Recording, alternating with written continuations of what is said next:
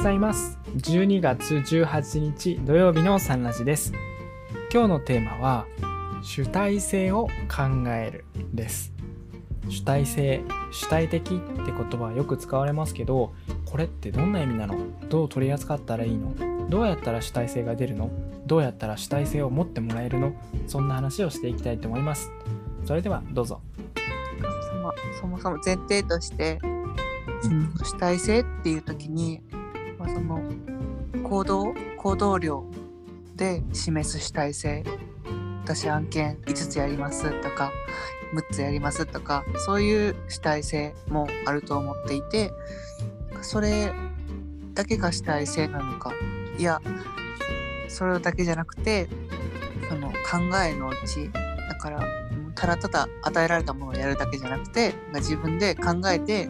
私はこうしていきます。やっていきますよっていうのもあってこその主体性なのか、まあ、思考だけでもいいのかなとかいろいろ思ってはいたんですけど、なんか結局その前回話を進めにあたって進めていく時になんか主体性っていうのは自分が何か人から頼まれてる時にはなんか主体性主体的とは言えないんじゃないかなっていう結論に至ったというか、まあ、自分の中で納得いくまとめになったっていうのがありました。でその経験としては自分がそのさっき話をしてた模擬購買調査をする時に最初は結構手取り足取りというか、まあ、こういう風に進めていくよとかこういう風なことをするんだよとかあの上司が教えてくれたんですけどなんか2日目以降というか、まあ、2回目3回目の調査ではもう一人で頑張って私出れないからみたいな感じで結構放置プレイが過ぎたんですね。まあ忙しいのはわかるんで僕は結構リソース空いてたからやったんですけどなんかそういう時に今までそのどこかしら自分がその上司に頼ってるところがあったと思っていて、なんかその上司がいるからちょっと気を楽にできるというかっていうのがあったんやなっていうのをその自分一人になってから感じることがあってそこで初めてじゃあこのお客様が納得のいく調査にするためにはどういうふうな判断をしてどういうふうな行動をしてじゃあどういうふうにその伝えていったらいいんやろっていうのを自分で考えた時にすごく、まあ、楽しくもあったし自分がちゃんと動いてるなっていうのを感じれたんですね。でそれって、まあ、考えあの思考もそうですし行動量行動としても出ているのでやっぱりその自分の中では思考と行動量っていうのは両方とも伴ってこその主体性なんやなってまとまったって感じです。すいません長いです。はい。なるほどねありがとうございます。行動がまとまったうん、そうなんかなっていうのを今は思ってます。ああ、行動だけじゃあかんしうん、考えるだけでもやってなかったらおいってなるしうん、それを両方とも伴ってこそあ自分は今主体的やなって思ううん、時というか、うんかなって思いました相手に求める主体性っていうのはまた違うと思うんですけどうん、自分が今主体的に動けてるって思うのがその両方とも伴った時っていうのにちょっと結構納得感が高くて感じです。このしありがとうございます。なんかこの主体性っていうのをもうちょっと考えてみたときに、主体的っていうか、まあ、主体とは何かということをのそのなんか定義みたいなことはなんかそれぞれがどう思うかって話だと思うんだよね。なんか私は主体とはこう思うって言われちゃったらもうそれがその人の定義だからそれが正ってことにはなると思うんだけど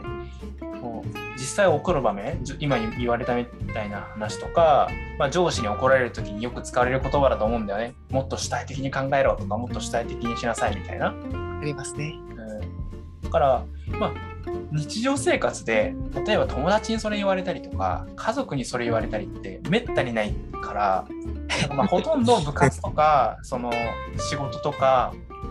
結果を求められるもので使われる言葉だなって思うので、まあ、その文脈で使うんだけどうん。この主体的っていう意味をあの影響を与えるっていうことに置き換えると僕は結構すんなり筋が通るなって思っててほう影響を与えるっていうのは結果を出すっていうふうに見返れるかもしれないんだけどまあその主体って、まあ、あえて客観性を出すために辞書的に言うと効効果とかその作用結果を及ぼす側のことを主体っていうってどこにもそう書いてあって確かにと思ったんだよね。その例えばさっきこうりょうくんが言ってくれた意識をすることで行動に表すことでももしそれが全然結果に現れなかったらきっともっとちゃんと主体的にやれって怒られる気がするんだよね。結果を出してその影響を与えるからあでもちょっと待ってこのね結果出さなくても主体的って言われる場面もあるんだけど何もこう行動してもその場に対して変化を与えられなかったら主体的だとは多分言われないんじゃないかなってもっとちゃんと主体的に動いてよって言って多分言われるんだと思うんだよね。だからその影響を及ぼせるかどうか主体性とはえどれぐらい影響を及ぼしているか実はそうなんじゃないかという仮説を持ったんだよね。だからそのその一つのきっかけとして自分自身が例えば上司だとしてちょっと主体的にしろって言った時にかその背景にどんな思いがあるのかっていうと多分結果を出してくれってことだと思うんだよ。まあ、もっと言えばあの俺がやるのと同じもしくはそれ以上の結果を出してほしいってことだと思うんだよね。うん自分が考えるように考えてほしい。うんうん、そそれってその僕らがイメージするその主体的っていうところのなんか自分で考えてあの自分のアイデンティティを発揮してみたいなこととは違って上司の目的としてはやっぱ結果を出してほしい仕事だったら確実にそこが目的とされるわけで。ででも上司としてはそのどうやったらその人が自分のところの結果を出す自分と同じようなもしくは自分以上の結果を出してくれるのかっていうことがわからないから的確なアドバイスができないから主体的にしろっていう風になんかざっくりした言葉でこう叱咤するんじゃないかなと思って。だからその求められているのはその仕事に対して結果に対して影響を及ぼすってことなんじゃないかなと。今のところは僕は結構これがピンときてる。ちょっとピンとはきてるんだけど説明材料は足りないんだけどそんなことは考えてる。確かに納得いきますね。なんかそれに付け加えてなんですけどなんかその辞書的にっていうところで言うとちょっと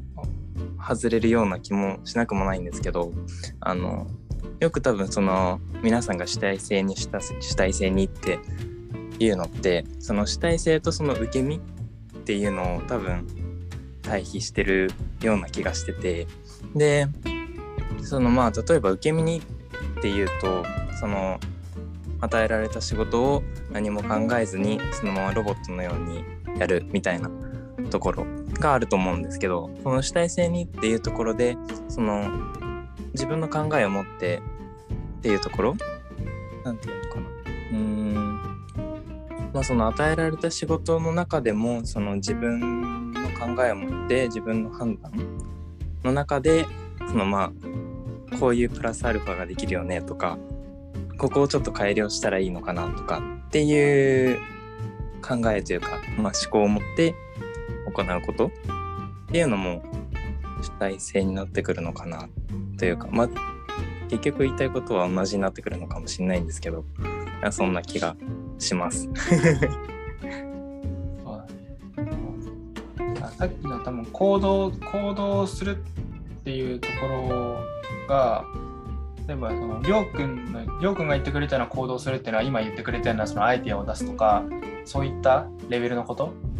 を言ってると思うけどなんか純粋に行動しろっていうとなんか実あなるほどそのベルトコンベヤみたいにやればいいそれもある意味結果出してると思う 何かを作るなら作ってるって結果出してると思うんだけどただそれはなんか上司と同じ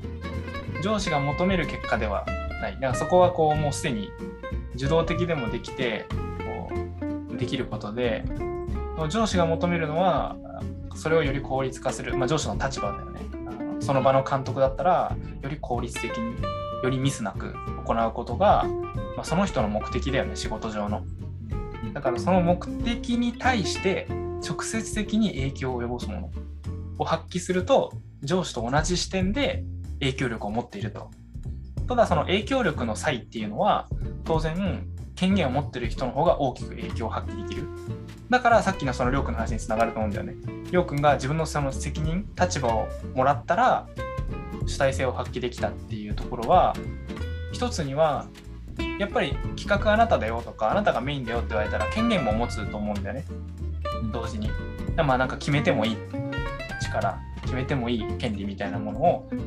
得てると思うんだけどそれを得ると当然その影響力が増す。その物事を決めたりとか進めるにおいて。だから結果的にこう主体性っていうのは当然高まる。みたいな見方もできるなって思った。これが、うん、もうちょっとこう上手に伝えられてるんだけどこの中では結構 面白く感じている。部分の。どうですかねその確かに影響そうやなって思っててそのさっきおっしゃってた結果が出なかった時に主体的になったと自分が思えるかってするとちょっと厳しい場面の方が多いんじゃないかなっていうふうに改めて思ってて。なんかあ確かにその影響度合い影響できる幅が広がるっていうのはその裁量が大きくなるっていうのもつながってくると思いますしかそういう影響面？じゃあその行動した結考えて行動した結果どういう風になったかっていうのをなんか客観視というかその結果までを、うん、一つの塊として見た時にあこれは主体的に動いたっていう風になんかまとめて思えるんかなっていう風にちょっと感じました。なんかその行動して考えて OK じゃなくてそれでかつ結果を出した時にその振り返ってみてあれは結構主体的な行動やったなってまあ自分も今それで思ってるわけですけどなのかなってなんかより要素が増えたというか確かにってなりました。あすごい分かりやすくまとめてくれましたね。なるほどね。そうそのだ主体性自分から出てくる意識とかっていうのは多分自主性とかなんだよねイメージ的にはきっと。主体性はいろんな要素が掛け算された結果が主体性なんじゃないかっていうことでだからこそ上司はよく使うんだろうなって。例えば自主性も発揮してほしいこここれも発揮してほしいあれも発揮してほしいっていうより主体性を発揮してって言った方が楽じゃん 便利な言葉です。便利な言葉。そうして主体性って言ってたらいいみたいな。そうそうそうそう。そうそうでも聞いた方はさこうあ主体性が自分には足りないんだと思ってどうやったら主体性を発揮できるんだろうみたいな。自分には主体性がないんだみたいに思ってどうやったら主体性だってこう感じになってく。だからこう伝える使える主体性ってことに関して言うと僕は上司に主体的じゃないって言われた時にはあこれは上司もあの意図的かもしれないけど多分ほとんどの場合は意図的じゃなくて自分がどうやったら主体性を発揮できるか何の要素が欠けていてどこをどうこうネジをギアを上げていったらいいかっていうのが分からないから主体性って言葉を使ってるんだな。でもこう結果を出してほしい影響力を上げてほしいって言われてるんだなって思えれば自分がやることは主体性って言葉にとらわれることではなくあ自分がここからこうレベルアップしていくためには結果を出していくためには影響力を与えていくためにはどこの部分をが伸びしろなのかっていうことに集中する。だから結果を出すという目的に対して自分が何をするかっていうその戦略どこにエネルギーをかけるかっていう戦略を見つけていくってことがだから実は部下としてはすべきことなんだのかなっていうことを思ってだから使える主体性学みたいな感じで言うと 上司に主体性のことを指摘されたら主体性のことを考えるなっていう。惑わされるなみたいな。よくありますね、そういうの。便利な言葉に惑わされずに、ちゃんと中を見ましょうというか。実際にじゃあ何を求められてるかってとこを見ないとうん。その相手が求める相手が言う主体性には近づけないですよみたいな感じです。そうそううそう、うとなんか自分もその主体性地獄みたいなところに落ちていた時あったなって思ってました。なんだ主体性とはみたいな。でも上司も分かってる可能性もありますからねうん、もう総じて主体性って言ってるだけであって。なんか細かくはこうしてほしいっていうふうに思ってるところもあるかもしれないからそこはコミュニケーションも必要になってくるんですかねそうだね。うんもしね、できる可能ならね、自分がどこを改善すればいいのか、ここでしょう。まあ、こういうふうにこう思ったんですけどとかね、こうなんか聞けるような関係だったら、確認取れると、それがきっとベストなんだよね。まあ、これが嫌な人もいるけど、相手が、上司が、自分で考えろみたいな人もいるけど、ね。関係性見ながら、それで確認、コンセンサスちゃんと取ってやれるのが、まあ、いいなと思うね、対話できたら。やっぱり自分の自己分析は大事ですね。そしたら自分に何ができてなくて自分に何ができててっていうところ。そういうところも結局主体性につながってくるのかもしれないですね。うん自分でまず物事を考えて判断してで行動に移すっていうことですもんねよくああるかなって思うのはなんかし僕はあんまりそういう人見ないけど主体性を発揮しなさいって言われてさっきりょうくんが言ってくれたように自分ですぐ考えてでめちゃくちゃ行動するんだけどなんかどれもこれも空回りでお前それならやらない方がいいよみたいな。で、まあ、その時には主体性を発揮しろとは多分言われないんだけどでもそこでもきっと本当はあの発揮すべきなのは、まあ、広い意味での主体性で、まあ、方向が間違ってるわけだよね結果が出せないから方向を間違ってると。まあその方向をちゃんと正していくっていうのが、まあ、上司の目線で、うん。結果を出せる目線、ね、小さい視野で見てると正解だと思うことが大きい視野で見ると間違ってたりするから。だからなんか主体性あ一つなんか主体性っていうのを僕はこの思った時に主体性っていうぐらいだからだから性って傾向ってことだと思うんだよね。だ主体性があるかないかでは判断できなくて、まあ、高い低い多い少ないっていうこの尺度のある変動値のあるものだなって思うんだけどついその主体性がお前はないって言われちゃうとなんか100か0かみたいな感じがしちゃう。もうこれも誤解を生む要因なんじゃないかなって思ってでも実は0もあれば30もあって60も90もあるしその求められるポイントも自分が一番下の下っ端がステージ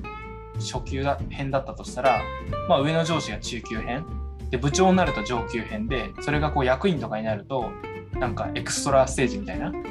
感じだったとしたらやっぱそれぞれで求められるあの同じ主体性を発揮してもいやエクストラステージでは1000ポイント以上が最低だよみたいな。話があるわけでますね。らそこら辺を間違えちゃうとこうなんか自分は主体性発揮してるつもりなのにでも相手のエクストラステージの役員がお前に主体性発揮しろって言った時にはもしかしたら自分基準で言ってるかもしれないからだとするとあなたが10の10ポイント発揮していてもそれ100分の1でしかないっていう。これは一つ誤解を生むことなんじゃないかなって。だからゼロって言ってるわけじゃなくて主体性が基準値に足りてないっていう、まあ、影響力。いろんなことを加味した結果としての影響力が基準値に足りてないよってことを言われてるから。なんかもうただただ赤点だよって言われてるだけで。赤点の要素は、ね、どこの部分を勉強すれば点数取れるかっていうのは、まあ、本当その人それぞれだっていうこと。うん。この辺りをなんかもしかしたら主体性のあたりの周りにこびりつくなんか誤解の原因なんじゃないかなって思う。周りの期待値に沿うか沿わないかってところもあるんですね確かに期待に応えるって結構簡単な言葉というかですけどなんかその自分が思う相手に期待されてることを100とすると大概120ぐらい求められてることが多いんですよ。ね。あなんか最低限のレベルで80ぐらい求められててで、まあ、100やったらああまあうん。ああまあでもまあもうちょっとこうしてほしかったかなぐらい。じゃあ最初から言えよって思うんですけど。それは言わずになんか120ぐらいを期待してでも文字化というかその表現するのは100ぐらいで表現してんやろなっていうのは、まあ、人によると思うんですけどうん思ったんでプラスアルファぐらいがちょうどいいねんなーって 最近思ってます。確かにな。かもしれない。なんか、学校で考えると、まあ、上司と部下の差って、まあ、本当にちょっと上の先輩とかだったらそこまでの差はないかもしれないけど、中学校と高校ぐらいの差はある気がするんだよね。だから、確かにその中学の勉強をある程度しないと、基礎がないから高校生になったって、高校の勉強できないんだけど、高校生から言わせる目期待期待値に応えるにはもう高校の勉強しないといけないからどんだけその中学校レベルの勉強で100点出しても足りないってなる、それがその20ポイントじゃないかなってうんうんうん。思って。で、まあ、それが友達とか同僚で同じレベルの人でもなんかこれは何々中学校と何々中学校ぐらいのあの、まあ、日本は義務教育だから家庭一緒だけど高校とかになるとあの専門学校もあれば料理の専門学校もあればパソコン系のやつもあれば普通科みたいなのもあってあそれぞれで全然基準にしてるものが違うから相手の土壌で100ポイントを取れば多分 OK なんだけど自分の基準で100ポイント相手にとっての100ポイントを取ろうと思うと120とか150とか取りに行くぐらい狙わないといけなくてだから効率がいい人はあれなのかな？そこを120点取りに行くんじゃなくて相手の土壌で100点取りに行くんかな？そうですね。なんか期待を察する力というかうんなんか最低限とベターの間ぐらいをすごい明確に察する力があるんかなっていうのは思います。すると最低限の限られた自分の時間を使って相手に喜んでもらうことができるわけ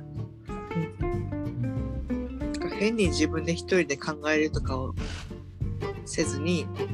自分ができることを結構俯瞰的にというかまた敵って使いますけど俯瞰してじゃこの人はこれを求めてるやろうからこれをこういうふうに自分はやろうっていうふうに順序立てて考えることができる人が結構なんかこの人効率よく動いてるなって思うかなって思います。主体性を発揮するためには相手の期待値を理解するみたいなことが重要ってことです。そうですね。何をもって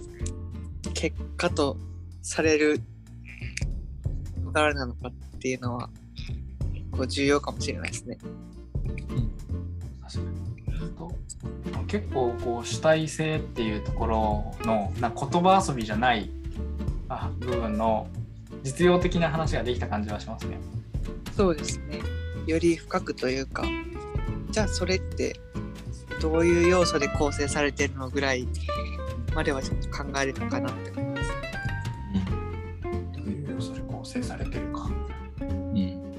そしてその言葉に惑わされないためにそうですね。ってところですね。今喋りながらやっぱ思ったのはさっきの「てまた敵って使いますけど」って言葉を聞いて僕らがこのなんとか性とかなんとか的とか主体的とか自主性とかって言葉を使う時は結構自分でそれが何かが分かってないからこうもでもやっぱ分かってないことが多いと思うんだけどはっきりその場で適切にささっと言える言葉が見つからなくて言語化しきれないからなんかそれっぽいことを代用言葉で代用してるんだなといううん。自己認識は今思った。確かに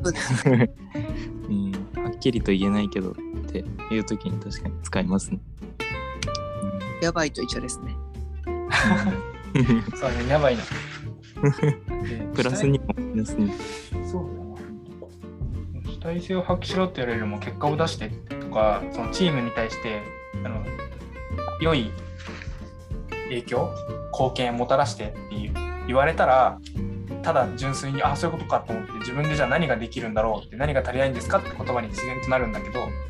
主体的にやれって言われるともうなんか一個の答えをもらってる感じがするからなんかそれ以上聞けなくなる感じがあるんだよね。うんなんかあ自分が分かってないって思われるとか思考が働く何々的みたいなその圧縮された言葉を使われるとそれを聞くことに対して特に若手とかだと経験が足りなかったりするからやっぱ自分が誰かにお願いしたりとかする時にはそういう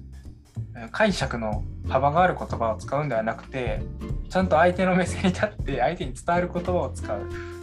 というえーのをなんだろう対話上の言葉上の所作としていきたいなと思いました。所作ですね。所作うん そこにつながるんですね。回収してる感じが綺麗です。うん。上手です。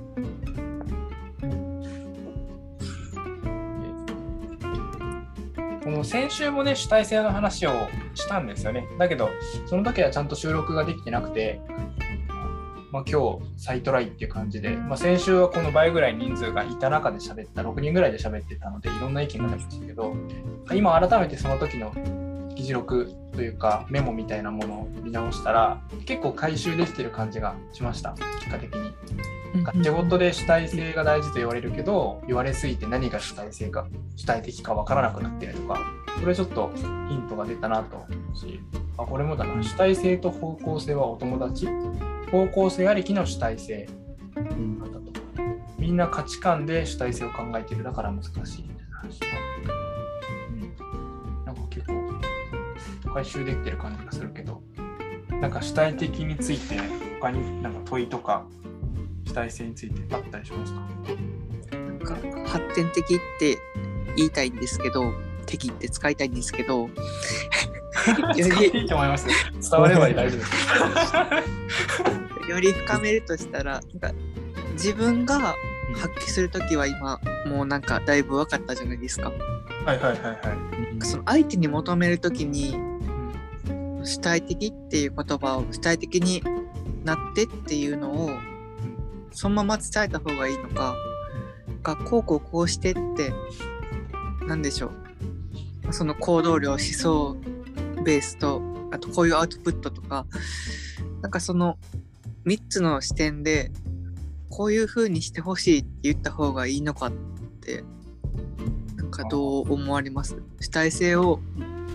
求められるじゃなくて求めるときにはいはいはい。あどうしたらいいかなってちょっと思いました。いい問いありがとうございます。はいいですね。発展的ですね。でしょ？でしょ？うんなんかヒロとかありますか？なんか、まあ、その人の基準によって結構そのぱりその主体性が違うって話にもさっきなってたと思うのでやっぱりその主体性主体性って言われた時にやっぱちょっと困っちゃうところもあると思うんですよね。なのである程度その主体性に動いてっていう時でも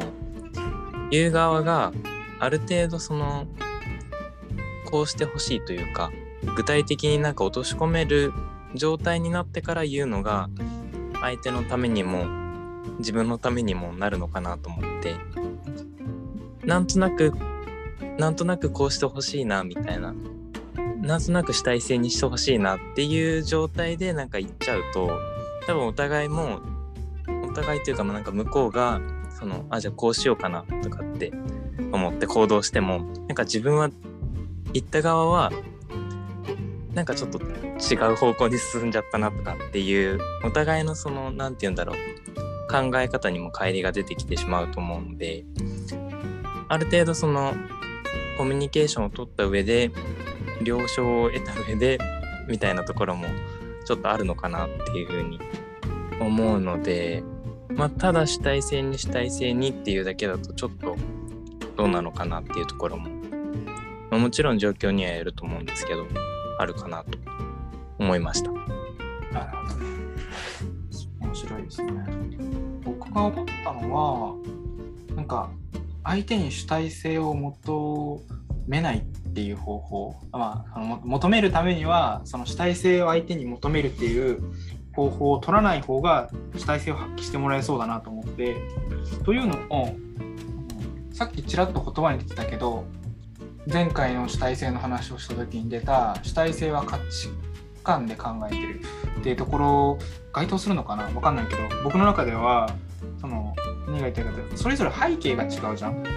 だから背景によって主体性を発揮してって言ってもその発揮のされ方が違う。これなんか言葉で言うと難しいから例えばなんか例えをするとなんかそれぞれの経験によって僕は名古屋にいるかもしれないしこうりょうくんは、えっと、東京にいるかもしれない、まあ、これがいわばバックボーンの違い背景の違いだとした時にいや主体性を発揮しろよって言われてなんか右だぜみたいな感じで言ってるような感じなんだよね。そうすると,、うんと、あ右だぜってかこう発揮しろよって言われてもなんかどどこにいるかによってその進むべき方向が違う。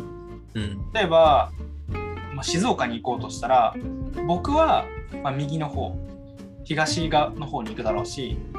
りょうくんは、まあ、南西の方に行くと思うんだよねだからこれがあのどの立場どの背景どういう経験を知ってきたかによって変わってくるものだと思うんだよ。だからどんなに相手に対して要はあなたはこうしなさいとかこうですよああですよって言ってもよほど上手に相手のことを理解してないと本当に相手の立場を完全に理解しきってたらあなたは西に行った方がいいよって言えるんだと思うけどそうじゃない時には言えないからじゃあどうしたらいいかっていうと目的を目的地を共有するのが一番主体性を発揮してもらえるんじゃないかなと思ったんだよね。要は、僕は静岡に行きたいと思ってるんだってことを言えば分かるわけ。だけどそこで相手が静岡に行きたい場合じゃないかもしれない。まあ、これをリアルに当てはめると要は会社の利益を自分が出したいと思っててそのために主体性を発揮しろよって言ってでもその子が会社の利益を求めてなかったとしたらどんなに主体性を発揮しても方向が違うから会社の利益にはならなくて自分が求める主体性を発揮してもらえないってなるから会社の利益を求めてるんだっていうことをこう明確に共有する。でもそこだけで相手が共有できなかった場合は多分もっと上位の目的。よりその例えば家族を大事に養いたいからなのか自分のこう会社がこうあレベルが上がっていくと自分のキャリアとしても上がっていくからなのかみたいなその上位目的になってた時にすり合うところがあると思うんだよね。どっかで。そうした時に共通の目的ってものが作れてそうすると同じ方向に向かってるよねっていうことができるからまずそれが最初かなっていう。だからそうした時に初めて主体的って言葉の通り主体性を発揮主体性を発揮じゃないか。こう前に走った時にちゃんと同じ方向にうん行けてでそのために今これやってるよね。そのために今これやってるよねって言って今やってる業務あなたがやることのレベルまで落とし込むっていうことがその他者に主体性を発揮してもらうためにできることなのかなって。思った、確かに。言えてるかな？伝わってるかな？伝わります。なんか自分の言ったことが確かに主体性じゃなくなってる気がしてちょっと前言撤回します いやいや。確かにそうですね。ああしてほしいこうしてほしいってなっちゃうとちょっと絞ってる気がしますね。ただ与えてなんだろう主体性を殺してるというか。うん。なんか右向け右みたいな。そんな感じの兵隊を作ってるような気がしてさっきの話だと自分が。やり方もありなんだなと思う。もうなんか目的をこうはっきりしてやるっていう方法も今一つだけど、なんかあなた主体性どうな何をなんかどうしたいの？みたいなあのその人に理解を示すことによってこう主体性を発揮してもらうっていうやり方もなんか全然あると思う。それはやっぱ人のタイプなのかな？お互いの。あとはかけられる時間とか。だからチーム20人とか30人を率いないといけない場合は多分一人一人のそこを理解っていう時間はない。でも家族とかだったらそのビジョンの共有みたいな目的の共有をするスタイルだけじゃなくてえなんか何が辛いのとか何が好きなのとか何が楽しいのっていうふうにバックボーンの理解みたいなことをした方があのいい場合もあるなって思うから全然それもいいんじゃないかなと思うんです。ありがとうございます。谷本君が来てる。ちょうど今あの収録をしてました主体性について。ありがとうございます。了解です。だいぶ後半になってる今は主体性を人に発揮してもらうためにはなんかどう何ができるのかなみたいな話をしてる。よく今の聞いてどうですか？そうですね。ちょうんっと、ちょっと、ちょっともったいです。まとまりきってないというか確かにその細分化しすぎるとその人の主体性を奪うっていうのはうん。めちゃくちゃそうやなって思いましたしかといって何も言わないと方向性がずれるっていうのは確かにって思って。でそれを聞きながら自分がさっき話した経験のところであの解放というか依頼されてることを依頼されてるうちは主体的じゃないっていうところをなんか踏まえるとえどこまでってまた深みにはまってます。言い過ぎてもあかんしうん言わなさすぎてもあかんし方向性を示して都度確認する。一回のコミュニケーションで終わると思ってるのがダメなんですかね。あのうん。都度大丈夫かい？みたいな。右に進んでるかい？君は右だよ？みたいな感じでちょっと遠くからそれこそヒロトさんの上司み上司というかその後ろの席のおじちゃんみたいに大丈夫みたいな感じで声かけうん。をすることがなんかその発揮させるには一番いい手段なのかなってちょっとうん思いました。なんかそのあたりはあの目的の共有の強烈具合なんじゃないかな。だからて最適なのは場合によるっていうことになると思うんだけど例えば、うん、この目共通の目的ここだよねみたいなゴール共有が、まあ、その人の人生にとってめちゃくちゃ強烈な経験に基づく理解だとしたらもう忘れない。なんか例えば小学生ぐらいの頃にあこうだって思ったことを軸にずっとそれを大事にして生きてる人とかっていると思うんだけどその人にとってはそのゴールがずっとぶれないわけだと思うんだけど学校の先生に聞いたようなこれが大事なんだよっていう目的目標みたいのってなんか忘れちゃったりする。でも学校の先生は何度も何度も毎日毎日言い続けるから頭の中に残ってるみたいな強烈な経験に基づくそれとなんか何度も繰り返し言われたから自分の中に基づくその道徳性とかってとかってあると思うんだけど、まあ、仕事においてもすごいなんだろう熱量相手にバッてやれてああそういうことかみたいな一生忘れませんみたいな強烈なことをやれば多分1回でいいんだと思う。だけど通常それ難しいから何度も言う必要があるってことでだからど1回がいいのか10回がいいのかっていうよりは相手がそれを自覚し続けられる基準をボーンって上げてもう絶対的に下がってこないものにするのか完全に基準値を上げるのかなんか徐々に徐々にこう上が上がるけど、まあ、人間って1週間も2週間もしたらほとんど忘れるって、まあ、数日で何割忘れるって言われてるぐらいだから、うんうんうんうん。こうその忘れない基準を常にある程度のところまで波をこう上げてトスをする感じボールをトスはいトストスみたいな。これ上げ続ける感じにしてるとなんかその上がってく上がってるベースが変わってくるその時にはある程度もう言わなくてもよくなってくると思うんだけどなんかそういうこうニュアンスをイメージするといいのかなってうんうんうんうん。教育に関しては。思います。なんか目的の共有って意味でなんだろうその会社であの、まあ、利益を出すために利益を出すってことが目的で、まあ、それぞれなんかどういう事業をやっててとかってあると思うんですけど。でその目的とあの自分の人生の軸というかなんかその例えば貢献したいとか感謝とかっていうその軸のその一致する部分合致する部分というかそれを組み合わせて自分が何ができるかっていうところも主体性になってくるのかなというかそしたらブレなくなってくるのかなっていうのがちょっとまとまりきってはないんですけどふと思いました。それは必須、まあ、必須いや今の世代にはっていうのか僕も自分その今の世代に含む含んでるんですけど自分自身も。今やっぱ必要なんじゃないかなって。そこを無視してやれるっていう生き方もできたと思うんだけどなかなか今はそれを無視できないのでもうそこまで。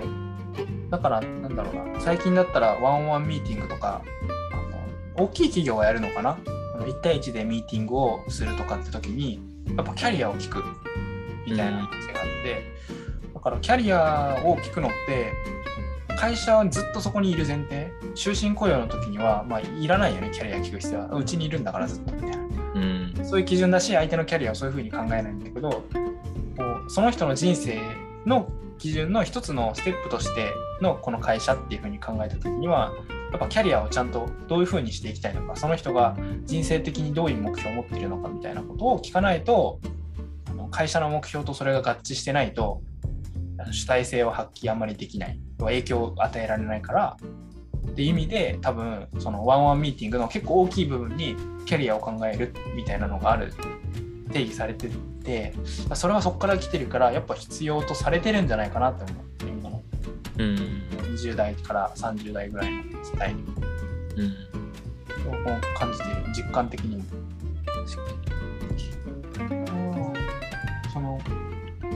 なんか？難しいですね。なんか、なんだろう、自分の主体性って、あ本当に、まあ、会社の目的とか、その、何も考えずに、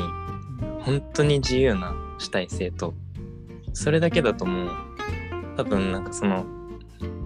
生きていけないというか、まあその会社の目的だったり、その社会集団の、まあ一員にいる自分で考えると、それぞれの社会集団のその目的とかにある程度一致させながら自分が生きていくっていうところも考えるとなんか主体性ってちょっと難しいなってまた深みに はまりそうな気が。主体性地獄へようこそって感じですね。でもあれじゃないかな。一致させようとしなくてもいいんじゃないかなっていうのを、そのこう1対1で一致っていうのはこのか自分がいて今いる会社がいてここと1対1で絶対合わせようと思うとやっぱ全部合わない。と思う、でその時に別に会社と調まあ僕はその会社と調和したりとかそこのバランスが取れてれば全然転職はしたらいいと思うんだよ。うん。でもうーんほとんどの場合自分のことをちゃんと把握できてない時にはあいわゆるなんだろうな一致しないんじゃなくて一致するところがあるのにただ自分がそこを理解できてないっていうことが多分ほとんどなんじゃないかなって思っててそういう人は他のところに転職しても、あれここも違うってどんだけ転職してもここも違うって言ってでそのうちその転職を繰り返すうちにあここだってなるんだけど僕はそのここだってなってる本当にそここだってななんかその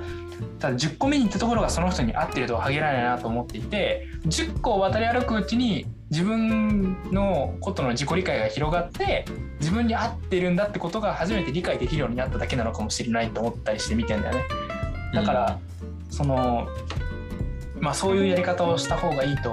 いい人もいるだろうしなんかそれは転々とする方式ずっとそこにいてそれを考え続ける方式いろいろあると思うんだけどただそこで一致しなければいけないみたいに思っちゃうとやっぱ選択肢がない感じになってしまうから必ず一点はあるはあってでもどこまでそことそこに自分が気づくかっていう問題とでも100%一致っていうのはないからその100%一致してない部分をあここは譲れないとして違う会社を選ぶのかあここはいいなと思ってその会社にとどまるのかみたいなことを自分に対して主体性自分に対して影響力を自分で発揮して選べばいいんだなって思う。あまあ、ちょっとキャリア的な話になったけどこの最初のこうりょうくんの人に主体性を発揮してもらうにはどうしたらいいのかっていうところに戻るとさっき言った目的の共有みたいなものはなんか大大前提この目的の共有がされることによってあの前に走ってもずれないっていうことでで前に走ってもらうっていうことに関してはなんかまた別のお燃料投入みたいなのが必要な場合もあると思う。うんうんうん。トスですね。ね目的の。トスとそうだね相手によるんだろうけどねあの、うん。でもやっぱりあれじゃないかなその日まあ目的方向性があった状態ってさっきのその地図あ僕が名古屋で愛知でりょうくんが東京で静岡を目指すみたいなところで言うと、まあ、方向性だと思うんだけどでもこの段階では、まあ、仮に僕が会社の社長だとしてりょうくんが新しく入ってきてくれた新人社員だみたいになったとしたらなんかそのスピード感って僕は飛行機に乗ってぐらいのスピードだけどりょうくんはまだ入ったばっかりで徒歩で静岡に向く向くのかみたいな感じで一向にりょうくんがないみたいな。これを相手をなんかいろんな方法を使ってえっと飛行なんか徒歩からどんどんレベルアップさせていくってことは必要なんだろうなと思って。でも少なくとも目的を共有することで本当にそれが共有できてればなんか相手が徒歩なりに走って頑張るぐらいはするだろうなとは思うんだけど。でも根本的なねスキルとかさあの視野とかそういうものを上げないとあのさっき言った行動レベルの要は影響を与えるためにはさやっぱ思考力行動力とかっていうのが必要でスキルが必要だからそっちを鍛えるってものが必要なんじゃないかなって仮にだって自分と同じスキルを持ってて自分と同じ思考力を持っててで同じ目的に向かってるんだったら基本同じ速度で来るはずじゃん計算上は。だから相手に主体性を発揮したいって思うってことはそれが自分と同じでないってこと。で自分が求める水準じゃないってことだからどこの水準が不足しているのかもしくはどこの水準が自分より優れているのかっていうことでなんか伸ばすのか補うのかなんかそういったフォロー例えば自分で自分のモチベーションを維持できないっていうそれが苦手っていうタイプだったらなんか褒めるみたいなことも有効な手段かもしれないし自分で自分のことを認めるのが苦手ならここすごいいいとこだと思うよっていうふうなフィードバックするっていうのもそうだろうし、あの調子に乗っちゃうタイプだったとしたらいやそっちじゃないだろってもうまた調子乗ったなって言ってあげるっていうのがもしかしたらその人にはすげえいいかもしれない。あ、僕三つ目ですね。はい。でも目的共有してればさそれ言われても別に嫌な感じじゃなくてああそうでしたそうでしたすいませんって言ってやるわけじゃん。そうですね。それをなんか主体性と結びつけなきゃいいんだと思う。あこいつまた主体性発揮してないやじゃなくてうんうん僕。苦手な分野なんだなってで自分も絶対あるはずだからその分野でそれを誰かしらにフォローしてもらうか経験によって補ってるわけであそれを相手が経験によって補えるようにするとかそれができない間は誰かもしくは自分がフォローするとかみたいなことをすれば主体性が発揮してもらえるんじゃなかろうかと。目的を明確にしてうん燃料を届けながら車体をレベルアップしていくみたいな 乗り物をレベルアップしていく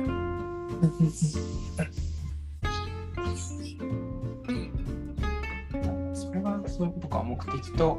モチベーションの維持とその人のスキルアップみたいなことのいく、えー育てるみたいなことなのか目的の共有とモチベーション維持。そうですね。いや土曜日の朝からありがとうございます。ちょっとだいぶ白熱しましたねえっと難しかったですね。すごい深い話。うん、勉強になりました。なんか話聞いててやっぱりそうなんやの主体性を求める立場の人にもやっぱりなんか人の立場に立って考える 視点がないとなんか求められる方が多分しんどくなるなってちょっと今話聞いてて思って、なんか、同じ、その、主体性を求められる場面とかでも、相手が分かっ、自分のことが分かっているかどうかによって、すごい仕事も楽しくもなるし、しんどくもなるって、なんかちょっと感じました。確かに。なんかすごい実感こもってるけど大丈夫？自分で、あ、わかるわ。すごい すごい実感こもってる気がするけど 大丈夫か？最最近になるかもしれない。理解そうですね理解してもらうのも大事やし理解しようとする姿勢も大事やしそこはなんか本当に双方のコミュニケーションですそうですね。一朝一夕にはできるようなものではないとは思います自分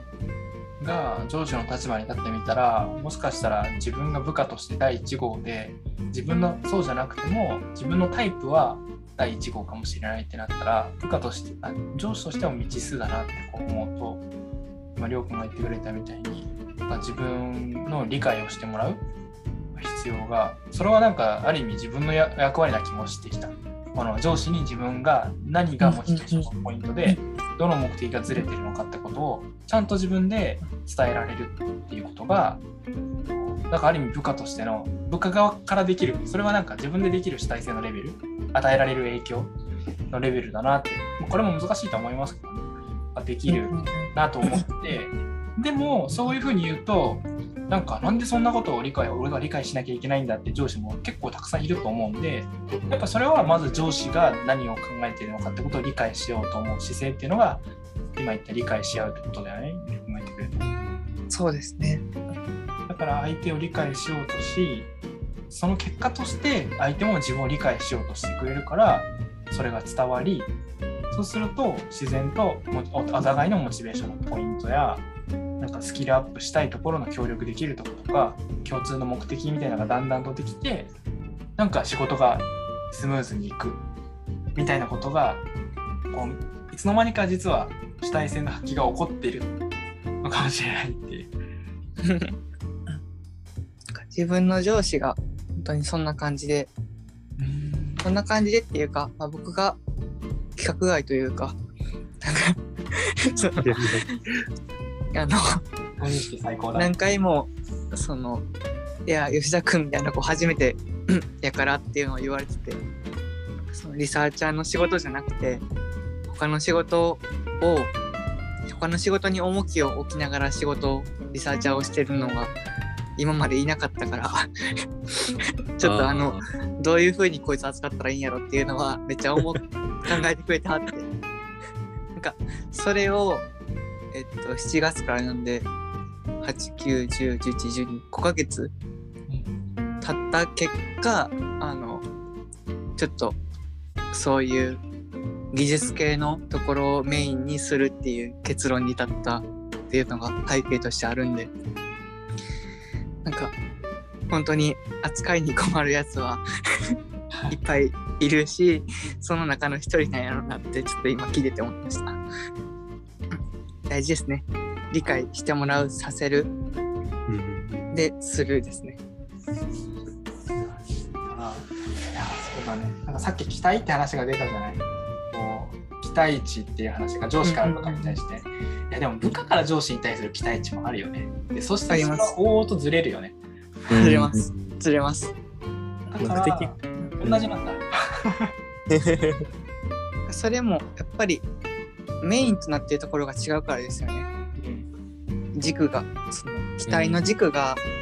その組織を思った期待とその個人のキャリアとしての期待とその人がしたいことの期待とか。なんかそのベースが違うからそれはまあずれるよねっていうところに尽きるんかなって思います。うん。やっぱそれって重要。この会話と一緒だよね。どどの今どこについて論点で語っているのかってことを共有しないと、ちゃんとこう会話ってできないって当たり前なんだけど、なんか日常的にことになってしまうと、急にその目的、その会話でいう論点にあたる目的の共有みたいなものをせずに話すじゃん。うんなんか分かってる体で。昨日のあれなんだけどさとかさ、もう昨日のあれがずれたらもううん。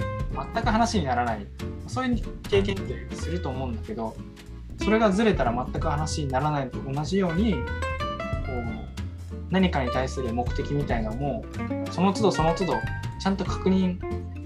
完全に共有されていないなら確認をすることによって初めて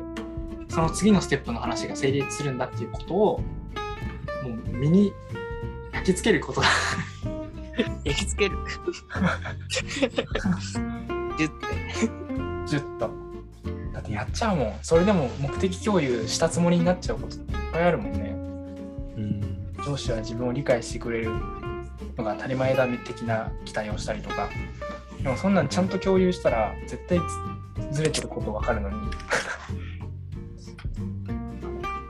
つもりでいいのは貯金だけですね。そうね。何つもりでいいの貯金どういうこと？そうね。つもり貯金、あの、ラーメン食べてはいはいみたい。な。はいはいねその標語。それでいいのは貯金だけ。もうやっぱ主体性を発揮するには対話ってことですね。うん。なんか、うん。うん。で青年会成長の青年会でもこの流れで習慣振り返り対話ってあったあったけどこれがまさに当てはまるよね。その自分自身のことは振り返りによって理解してで相手のことも振り返りによって理解するけどそれを共有する時には絶対対話が必要でそこでちゃんと共有できてで習慣によって自分を磨いていってそこにたどり着けるようにしていくみたいな。それがなんか一人一人が主人公っていうふうに言われてる主人公ってまあ主体性に近いものだと思うんですけどそういうことかもしれない。そうですね。だからそれらの要素が必要と言われている。その不一致によってなんかモヤモヤする時間とかあるじゃないですかうん、そういう時間なんか誰も幸せにならん時間って結構最近使ってるんですけどあ、いいね、それ。なんか誰のためにもなんなくて誰も幸せにならんようなこの時間みたいなをできるだけ減らしたいっすね なんか減らしたいっすねって感じなんですけどあのその業務に関してもそうですしこれって何のためにやってるんやろって思いながらも進めないといけないってすごくなんというか精神的負荷も高いと思いますしそれってストレスにしかならなくて、まあ、仕事は進むけどそれがその人の成長につながるかって言われると、まあ、ただのマイナスな事象なんです。なんかそれをじゃあ誰も幸せならん時間を誰かが幸せというかその誰かにとって価値がある時間にするためにはどういうふうな目的共有とか方向性を示してモチベーションを上げていったらいいかとか、そういうところにつながってくるのかなってなんか自分の考えというか今までモヤモヤしてたことが一個一個つながってきた気がします。ここまで話してくると、大きな企業がワンオンワンミーティングをしようみたいな流れをずっとやってることの意味が分かってくる感じがする。そうですね。話す時間作りましょうぐらいしかさ、具体的な対策がない。話さなわかんないんですよね。結局。なんかうん最終的なところってさっき内田さんもおっしゃってましたけどその対話を通してじゃないと伝わりきらないというかあくまで個人の帰結に終わってしまうみたいな個人の考えに終わってしまうと思うんで。そうしないためには会話対話が必要なんやな。やっぱコミュニケーションやなってなってます。誰のためにもならない時間を短くするためには、ちゃんと話すってことだもんね。そうですね。うん。なんか夫婦喧嘩とかさ恋人の血話喧嘩とかさ友人同士の喧嘩とかと同じだよね。もうお互いにずれててもうその時間お互いにとって全然幸せじゃないのになんかごめんねって言えないからその時間が続くみたいな。あーありますね。ありますね。そんなんばっかりですね。これはねちゃんと「ごめんね」から始めて要は感情を自分の感情を落ち着けて「ごめんね」っていうその相手を理解するところから始めた時にまあちゃんと伝えるってことじゃん。勇気が必要なんだけどそれをやるとこの誰のためにもならない時間を最小限にできる。まこれが多分会社でいうところのちゃんと対話をあの相手の目線に立ってすることで相手が上司だったらねそれを始めるためにはちょっとハードルがあるかもわかんないけど、うんでも頼んでそれを嫌がる上司ってやっぱそんないないと思うんだよ。だからまあ上司から部下に対しても同じだと思うけどそういう相手を理解するための誰のためにもならない時間を作らないための時間をちゃんと作る。みたいなうんうんうん。なんか自分に言い聞かせるように言ってるなぁと今日何度も思う？僕も言いながらあーあーってなってます。次回の意味を込めた発言が結構自分の中では多いですなんか時間はかかるけどその1対1の話し合いみたいなことは今年の4月ぐらいからなんかメンチームメンバーと始めていてその仕事レベルのこととかで。やっぱちょっとずつ今言ったようなことの体感、まあ僕はそこまで目的意識明確にも持ってやれてなかったからゆっくりなんだけどそれでも効果が出てると思うんだよね。相手のキャリアを理解するとか。そうするとあこの発言ってこの意味で言ってんのかってことが相手が言語ができない人でも伝わったりする。分かったりする。苦手な部分とか。でもそうするとやっぱ仕事をしやすくなるしお願い事もしやすくなるしなんだろうなんでこいつ分かんないんだみたいな当然自分と遠ければ遠いほど思いがちなところがわそりゃそう思ったらそりゃそう思うよねって自然に思うとすごい自分の心的負荷も減るし。うんうんでもそのためにはまずやっぱ相手理解しようって姿勢でその会話に臨まずに自分の言いたいこと言おうみたいな感じになると全くそこ分かんないから近づいていかないっていう体感はあって。そういう近づく。そうですね会話をしようってことになっちゃうのかなまあ一つの方法だとは思うけどでもそうだねなんかこう振り玉的な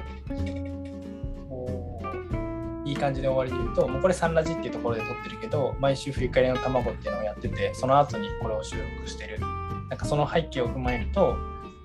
いい対話をするためにはちゃんとまず自分自身の理解をすることが必要なのでそのためには自分自身が何を考えて何を思いどんな行動をしてその結果からまたどんな影響を自分が受けているのかっていうことを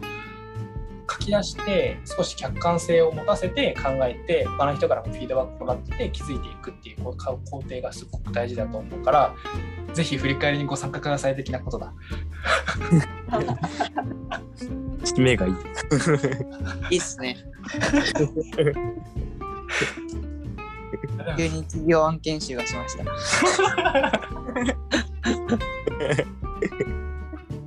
やでもそうだね。ごめんなさいなんか急に番宣し始めた感じの。まだ説得力のある。このための積み上げやったんかって思ってます目的の一ついや違う全然そんなことは考えてなかった。そうだそうだ2つ言っとかないと。